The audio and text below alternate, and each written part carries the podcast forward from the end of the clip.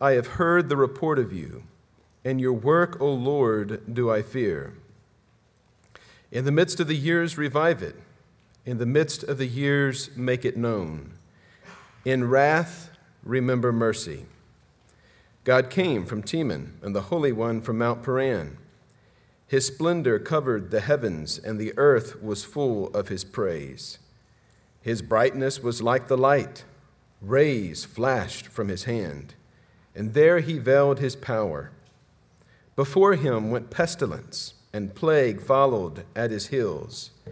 He stood and measured the earth, he looked and shook the nations. Then the eternal mountains were scattered, the everlasting hills sank low. His were the everlasting ways. I saw the tents of Cushan in affliction, the curtains of the land of Midian did tremble. Was your wrath against the rivers, O Lord? Was your anger against the rivers, or your indignation against the sea, when you rode on your horses, on your chariot of salvation? You stripped the sheath from your bow, calling for many arrows. You split the earth with rivers. The mountains saw. The mountains saw you and writhed. The raging waters swept on. The deep gave forth its voice it lifted its hands on high. The sun and moon stood still in their place at the light of your arrows as they sped, at the flash of your glittering spear. You marched through the earth in fury, you threshed the nations in anger. You went out for the salvation of your people, for the salvation of your anointed. You crushed the head of the house of the wicked, laying him bare from thigh to neck. You pierced with his own arrows the heads of his warriors, who came like a whirlwind to scatter me, rejoicing as if to devour the poor in secret. You trampled the sea with your horses, the surging of mighty waters. God's word. Let us pray. Our Father, we thank you this morning for the chance, the joy, the privilege we have of being able to worship you together as a body a church whom you have called through the name of Christ Jesus our Lord and by his merit. We bow the knees of our heart to you. We long to receive with open hearts, fruitful hearts, fertile hearts, the pure and unadulterated Word of God. We pray that you would speak to us this morning, that this Word would transform our lives, that we would be forever changed as we behold our own image in the mirror of your Word May the Lord Jesus Christ transform our hearts that we might glorify him. We pray in Jesus' name. Amen. Title of the sermon this morning The Terribly Terrific Work of the Lord. I think I am not stating anything that uh, we do not know, that none of us in here are unaware of, when I say that we live in a culture where me is the idol of the age. We build our lives to gravitate around our preferences, our happiness, and our comfort. If anything should disrupt it, then we immediately cry, "Ingest!" If our spouse no longer pleases us, then we look to get another. If we're disappointed with the shape of our nose, then we're encouraged to have it fixed. This me centered life unfortunately does not cease whenever you and I gather together in corporate worship. In fact, one of the uh, symbols, one of the symptoms of exactly how me centered our society has become is the fact that I think, and I'm not uh, wanting to step on any toes or hurt anyone's feelings, but I think that most of us, including myself, probably have an iPhone in our pocket. And uh, the iPhone, one of the things that the I in an iPhone stands for is individualized. Even my phone is about me. Everything I do in life, unfortunately, seems to gravitate around me. And we live in a society, we live in a culture, we live in a world that says not only is that okay, but that's the right way. Well, God's Word comes to us through the centuries reminding us at the end of the day of three things. And these three things are revealed in this third prayer of Habakkuk, the prophet. And I will say that Habakkuk did not Uh, Habakkuk was much like us. He struggled too when it came to thinking that uh, what God was doing in the earth was all about him. Uh, and so there are three things that I want us to talk about when we examine this third prayer uh, of the prophet Habakkuk. The first is that God's work, and this is something that we see implied or explicated uh, in this text, God's work is not about you. Secondly, God's work is not without you. And oftentimes we find ourselves lost somewhere in the tension between those two points. And third, that God's mercy is displayed in the midst of men's misery. So let's go ahead and look at the first point, which is God's work is not about you. You may remember whenever uh, we began this series a, few, a couple months back, uh, the prophet began his prayer uh, in a much different way than the prayer we just read. There's a stark difference when you compare the first prayer, which is recorded in chapter 1, verse 2, to this third prayer recorded in chapter 3, verses 1 through 15. In chapter 1, verse 2, he begins by implying there's a perceived indifference on the part of God. He says, O Lord, how long shall I cry for help and you will not hear? And then in Habakkuk's second prayer, which is also recorded in chapter 1, verses 5 through 6, he responds whenever God addresses him and tells him something that he doesn't want to hear. He's praying for revival. He's praying for his nation, which is overrun with injustice, which is overrun with sin and corruption. He's asking that God would do something about it. And since he lived in the, uh, towards the end of the reign of King Josiah, we know that no doubt fresh on his mind was the reform, the revival of that godly king. And so it's quite probable, and we heard this, Pastor Robert shared this with us on the first day when we uh, began this series, but it's quite possible that in the back of his mind he had a hopeful anticipation that God would send another revival to Israel, to his people, much like he had done in the reign of King Josiah.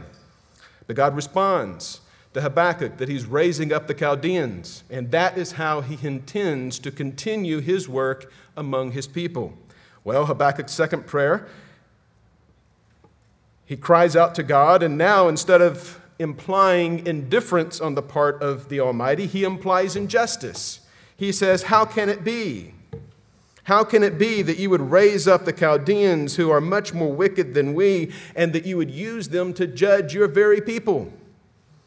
And then God responds to him again with something that uh, is quite a cornerstone of our faith. It's a verse that has become not only the cornerstone of the Reformation, but ultimately the cornerstone of the faith of a believer when God tells him that the just or the righteous shall live by faith. And so here we see that Habakkuk is once again submitting a prayer to the Almighty. In the nature of his prayer is different. We no longer see an accusation even hinted at that God is indifferent, nor do we see an accusation that God is unjust. Instead, what we see is that Habakkuk, in his dialogue, in his discourse with God, has realized that what God is doing in the world is greater than Habakkuk. It's greater than his people Israel. That ultimately, at the end of the day, it is not about him. And so we see in the text that he begins his prayer in verse 2 O Lord, I have heard the report of you, and your work, O Lord, do I fear. Now, what work is he referring to? Well, he's humbly, submissively referring to the work which God said in chapter 1, verse 5, where he said, I'm doing a work in your days that you would not believe if told. Behold, I am raising up the Chaldeans, that bitter and hasty nation. And so it's to this work that Habakkuk is saying explicitly, Lord, I've heard the report of you. I've heard your report. I hear the just reply of God. And then his response is, I fear it. But in the midst of years, revive it. In the midst of the years, make it known. In other words, he saw what God was about to do. He heard that God was going to raise up the Chaldeans and bring this bitter nation, this ungodly, wicked army, and he was going to use this army to judge his people. He saw that what God was about to do was consistent with what God has already done.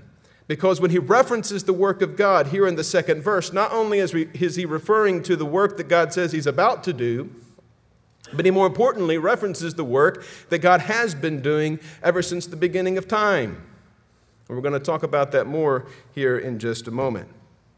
But note that the prophet is not praying, or he's now praying for the work of God to be done. He's not praying that his own will be done. He's not asking God, God, don't bring the Chaldeans, but rather he is praying that God's work would be done. So, what is he praying? Well, he is declaring that what God chooses to do is good and right. Why would he pray such a thing? How could this prophet who went from accusing God of being distant, perhaps indifferent, lamenting before God that he had prayed several days without any response from the Almighty, how could he go from that place to a place where he is now saying, Okay, God, I hear your work, bring it to pass.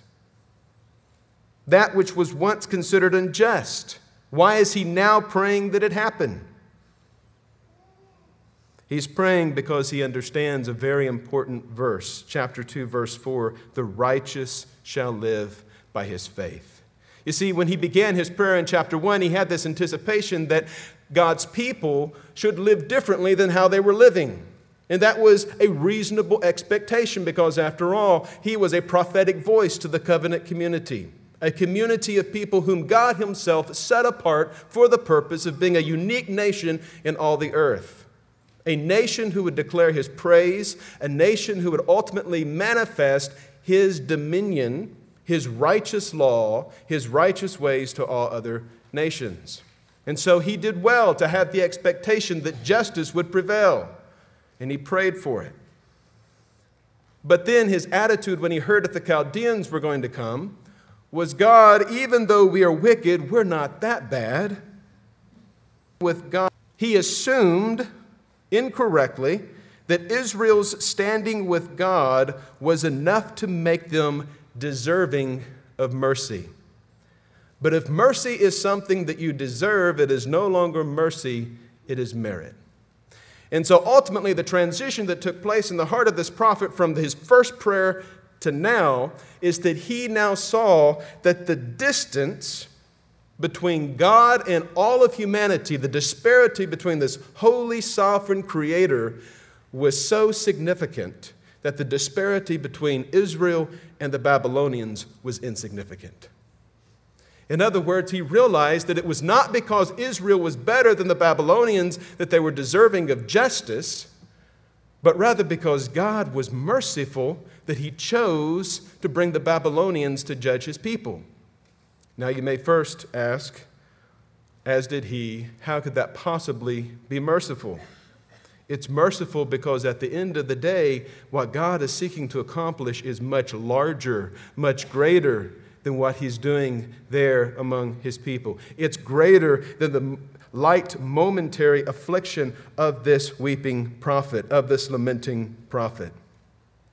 So Habakkuk has faith in God, a faith in God who declares that the overflowing of the nations by the Chaldeans is nothing more than a prelude to the earth being filled with the knowledge of the glory of the Lord as the waters cover the sea. He has faith in Yahweh, the one who refocuses the prophet's vision so that God's glory takes center stage. What is good for his people is no longer center stage. What is the glory of God and God's glory becomes the main focus of this lamenting prophet. He realizes that everything has happened and everything that is about to happen is part of God's divine plan to redeem all things. In short, it's revealed to Habakkuk that this momentary experience is not about him.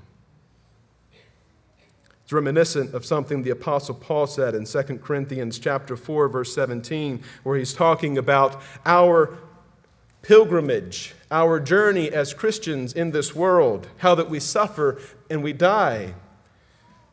But there's the hope of the resurrection, and he encourages the church of Corinth by saying that this light momentary affliction is preparing for us an eternal weight of glory beyond all comparison.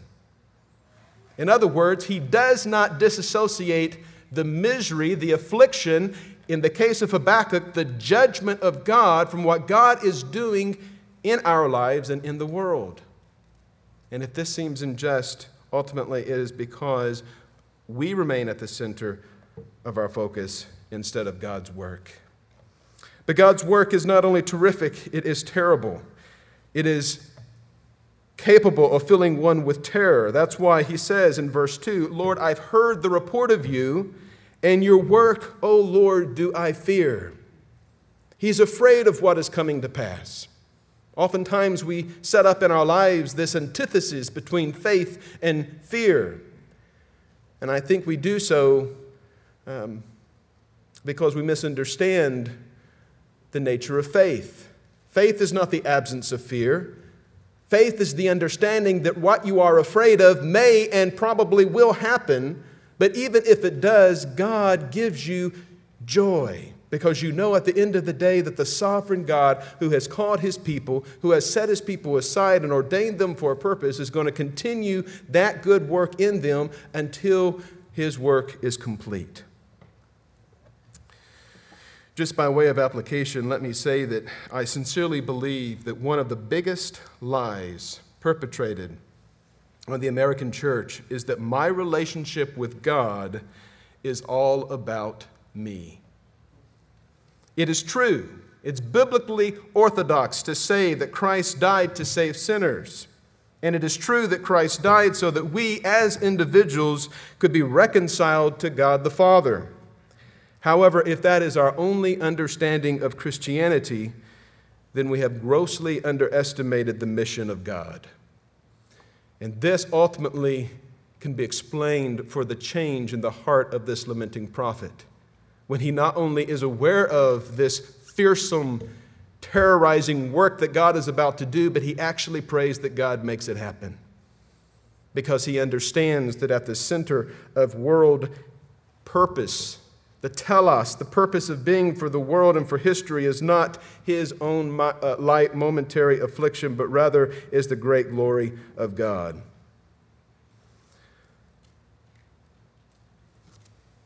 It's a shame that as Christians, sometimes we believe that God is not as interested in our business practices as he is our prayer life.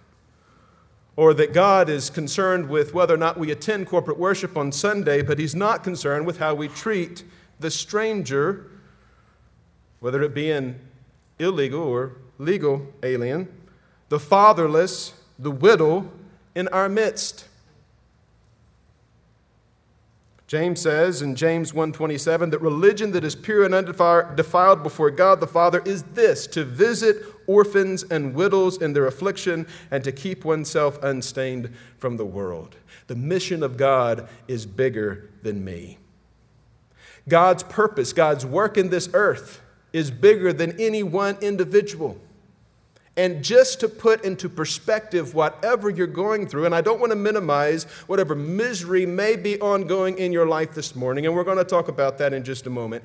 But to put it into perspective, let me assure you that what is greater than anything is something that nothing can hinder, nothing can deter, nothing can derail, and that is the eternal divine purpose of God. And so ultimately, that is what God is communicating to this lamenting prophet. Let me go to the second point. It is true that God's work is not about me. However, God's work is not without you either. And so we see this break here in the passage between verse 2, where Habakkuk is declaring, he's addressing God, and he's saying, I've heard the report of you, and the report do I fear. And he asks God, in the midst of years, revive it. What is he asking God to revive? He's asking God not to revive his people, but God to revive his work.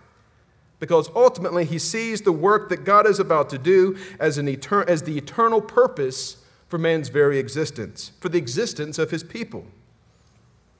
And he continues, in the midst of years, make it known. And then he prays in wrath, remember mercy. But then in verse 3, verse 3 through verse 15, there's a a different section in his prayer where he is reflecting on God's faithfulness to his covenantal people in the past. God has revealed to this prophet that yes, his work is greater than Habakkuk. His work is greater than the generation that will experience the onslaught of the Babylonian army, but ultimately that what God is doing, he's doing through and with his people. It is not correct to say that God needs us because God needs no one, God needs nothing. But it is correct to say that God, for some sovereign purpose that I do not understand, has chosen to accomplish His divine work in this earth through broken and fallible people. What Paul calls a treasure in earthen vessels.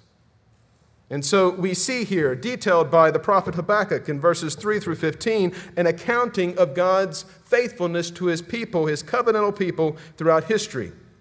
In verses 3 through 5, he talks about God appearing atop Mount Paran. Mount Paran is another name for Mount Sinai. So he's remembering God when God came down and revealed himself to his people and gave them his law atop Mount Sinai. He's specifically remembering the Mosaic covenant. The fact that God manifested his glory to his people, and he told them that as those who have been redeemed, this is how I expect you to live. The context of such a manifestation was the redemption of his people from Egypt. That's why in verses 4 through 5, uh, the, uh, the prophet talks about the brightness that surrounds his hand being revealed, and that before him went pestilence and a plague followed at his heels. So, center to the prophet's memory is the story of God redeeming his people from Egypt. The plagues that God sent to the Egyptians because they refused to let his people go. He is reflecting on his history, on the history of God's relationship, his acts with and among his people. And he's remembering that this too was the all encompassing work of God. Then he goes on to talk in, uh, about the, uh, the shaking of the nations in verse 6 when God stands to measure the earth. He saw the tents of Cushan in affliction, the curtains of the land of Midian did tremble. Verses 6 and 7 are the prophets remembering, reflecting on God driving out the inhabitants of the land of Canaan before his people. He realighted the nations to give them a land for which they had not worked.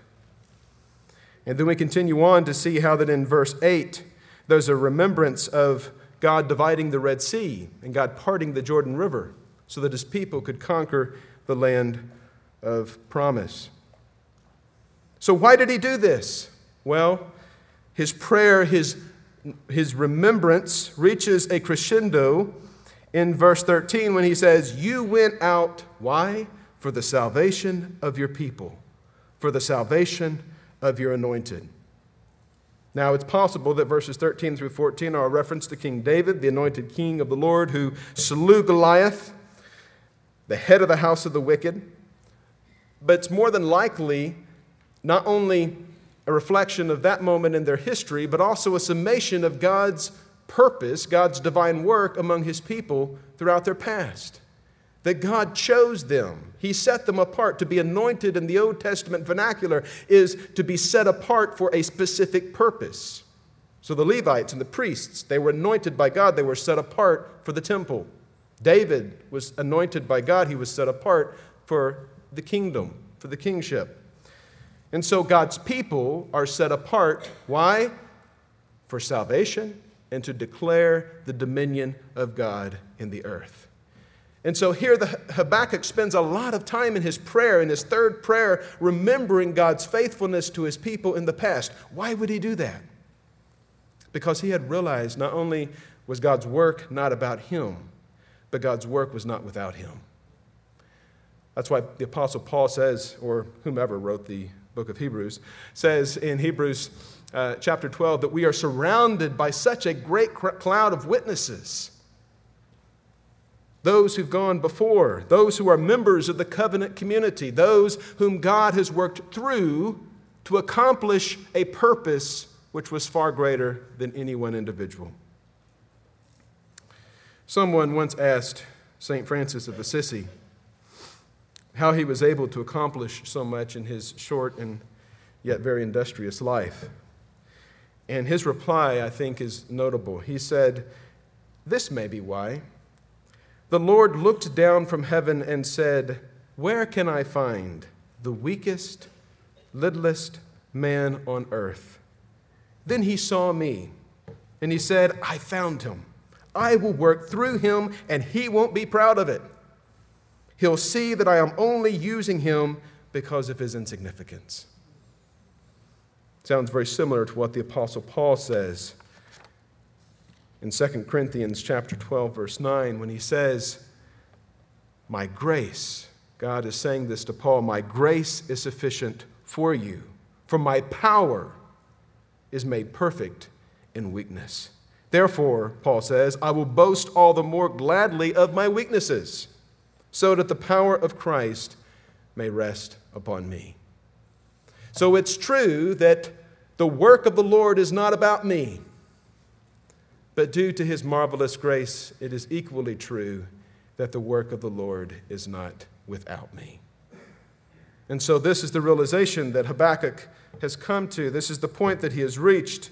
And so, in his third prayer, the tenure of it, the taste of it, the, the flavor of it is much different from his two previous prayers because he's been a man who has heard from God, who has heard from the Almighty, and his focus has been renewed. His focus has been restored, and he sees that what God is about to do, even though it may be difficult, even though it's judgment, it's also part of his divine purpose. So that leads me to the third point which is God's mercy is displayed in the midst of men's misery. Going back to verse 2, Habakkuk, as part of his prayer, asks God, in the midst of years, revive your work. In the midst of years, make it known. In wrath, remember mercy. James Montgomery Boice said this about this text. He said, God is the God of mercy. So to pray for mercy, even in the day of his wrath, is to plead for that which is central to his very character. Now, I think it's significant that Habakkuk's prayer for mercy precedes his remembrance, his accounting of God's faithfulness in the lives of his people. The reason why is because there's something that every one of these significant moments in the history of his people have in common. One is conflict, misery, if you will, and the other is mercy. When it came to God delivering his people out of Egypt, of course, there was misery. The more that Moses demanded from Pharaoh, let my people go, the more arduous and difficult Pharaoh made their lives. And then finally, the redemption came at the expense of the firstborn son of all the Egyptians, and their own sons were only spared because of a substitutionary sacrifice. God delivered his people from Egypt, and then after they came out of Egypt, they were caught between the invading, the approaching army of the Egyptians and the Red Sea. And in that misery, they cried out to Moses, It would have been better if we had died in Egypt. But God miraculously parted the water. In misery, he showed mercy. When they came to the banks of the Jordan, the Jordan had overflowed its banks during that season, no doubt the spring of the year when it has a, a, tendency to do so. On the other side of the Jordan River, there was Jericho, that intimidating city that loomed large in the distance. And they were given this land of, of promise, but when they came to the banks, there was no way for them to cross over. God parted the Jordan. In the midst of misery, there was mercy. But they were oppressed, they were persecuted for centuries by various armies that they failed in their reluctance to be obedient to the law of God to drive out of the land. God raised up judges, and finally he gave them a king. But the king was born in the context of misery. Remember, when God anointed King David, he walked out on the battlefield and he heard Goliath, the champion of the enemies of the Lord, challenging the armies of the Lord. And God manifested his mercy through David by miraculously causing a small stone to kill a great man. And so here Habakkuk is perched on the precipice of impending judgment. And he cries out to Yahweh in misery, in wrath, remember mercy. Why would he say that? Because he understood, he had faith in the terrible but yet terrific work of the Lord that God was doing in and among his people. These mile markers throughout his people's past were moments in which God displayed mercy in the midst of men's suffering. God told his people in Deuteronomy chapter 7, verses 7 through 8, it was not because you were more in number than all other people that the Lord set his love on you and chose you. You were the fewest of all people. But it was because the Lord loves you and is keeping the oath, the covenant that he swore to your fathers that the Lord brought you out with a mighty hand and redeemed you from the house of slavery. So, implicit in the prayer of Habakkuk is an awareness that even with the coming misery that will justly be perpetrated by the armies of the Chaldeans, God will mercifully continue to refine his people until his work is done in all the earth. There is that pivotal moment that we saw last or two weeks ago in chapter 2, when after God Himself, Yahweh, details for the, the prophet the nature of the Chaldean army, this ruthless, vicious nation. He says, not as a footnote, but as the crescendo of his statement in chapter 2, verse 14 the earth will be filled with the knowledge of the glory of the Lord as the waters cover the sea. That is the work of the Lord. And what Habakkuk realized is that in God's sovereign mercy, somehow, even the judgment that he was bringing on his people was going to bring about and accomplish what God has destined to do from all eternity. So, what does this mean for you and I? One, it means that we too live in a day that even though it's full of challenges, even though it's full of trials, even though there are various streams within our culture that accentuate the belief that it's all about me. First and foremost, it's not about me, but it's not without me either. And that even in the midst of suffering, God shows mercy. Mercy, faith, in a God who has promised that what he has begun, he will complete. Faith in a God who is sovereign over time and over eternity. Back in 2011, I was working with the city of Greenville, and part of my job was planning new bus routes for their public transportation department. And we had planned a route for the, um, that would connect the southern part of the city of Greenville down to Mauldin and Simpsonville, which are two smaller suburbs of Greenville. And it was my job to go to the city councils and to go to the community and make a presentation to all of our stakeholders as to the benefit of having a public bus route run through their neighborhood.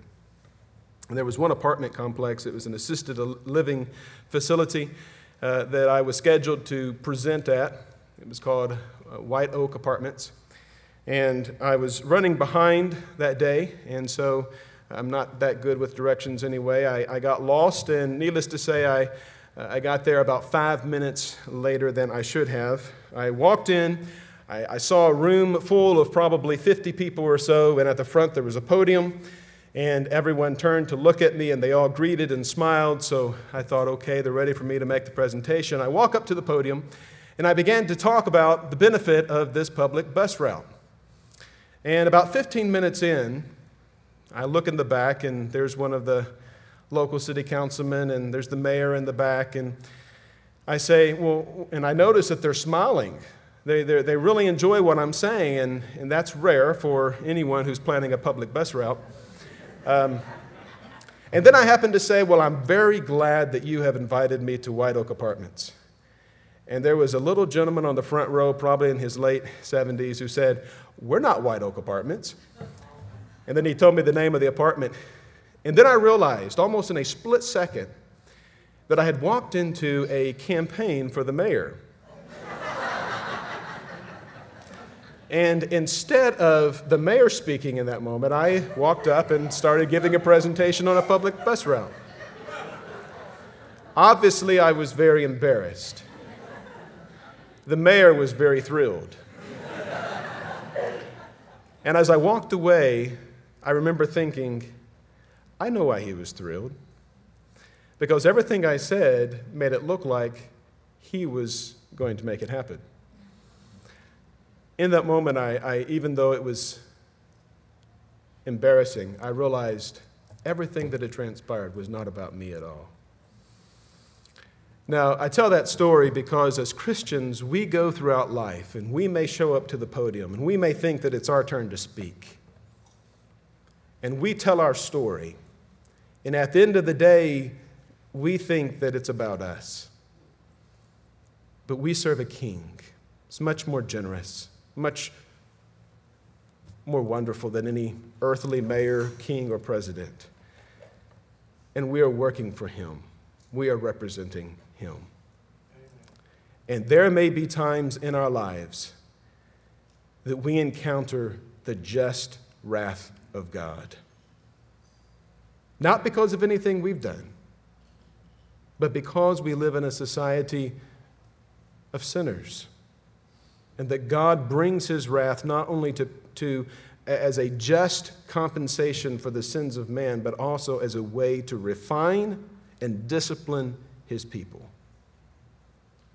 And so I want you to remember that regardless of the situation that you encounter this upcoming week, it's not about you, it's not without you, but ultimately, God is going to show mercy even in misery. Let's pray. Father, we thank you that you are doing a work, even as we have seen here in this third prayer of Habakkuk that you did a work so many centuries ago that people did not want to believe, did not want to associate as something that would come from the divine, merciful hand of a sovereign God. But yet you did it for your own glory. And so, Father, we ask that we would rise above assessing the circumstances of our life from the vantage point of what's good for me and realize that we represent the King of Kings and the Lord of Lords, and that it's your work, O oh Lord, your terribly terrific work that we should pursue. We submit ourselves to it and we pray, revive your work in our days. In wrath, remember mercy. And we pray this in Jesus' name. Amen.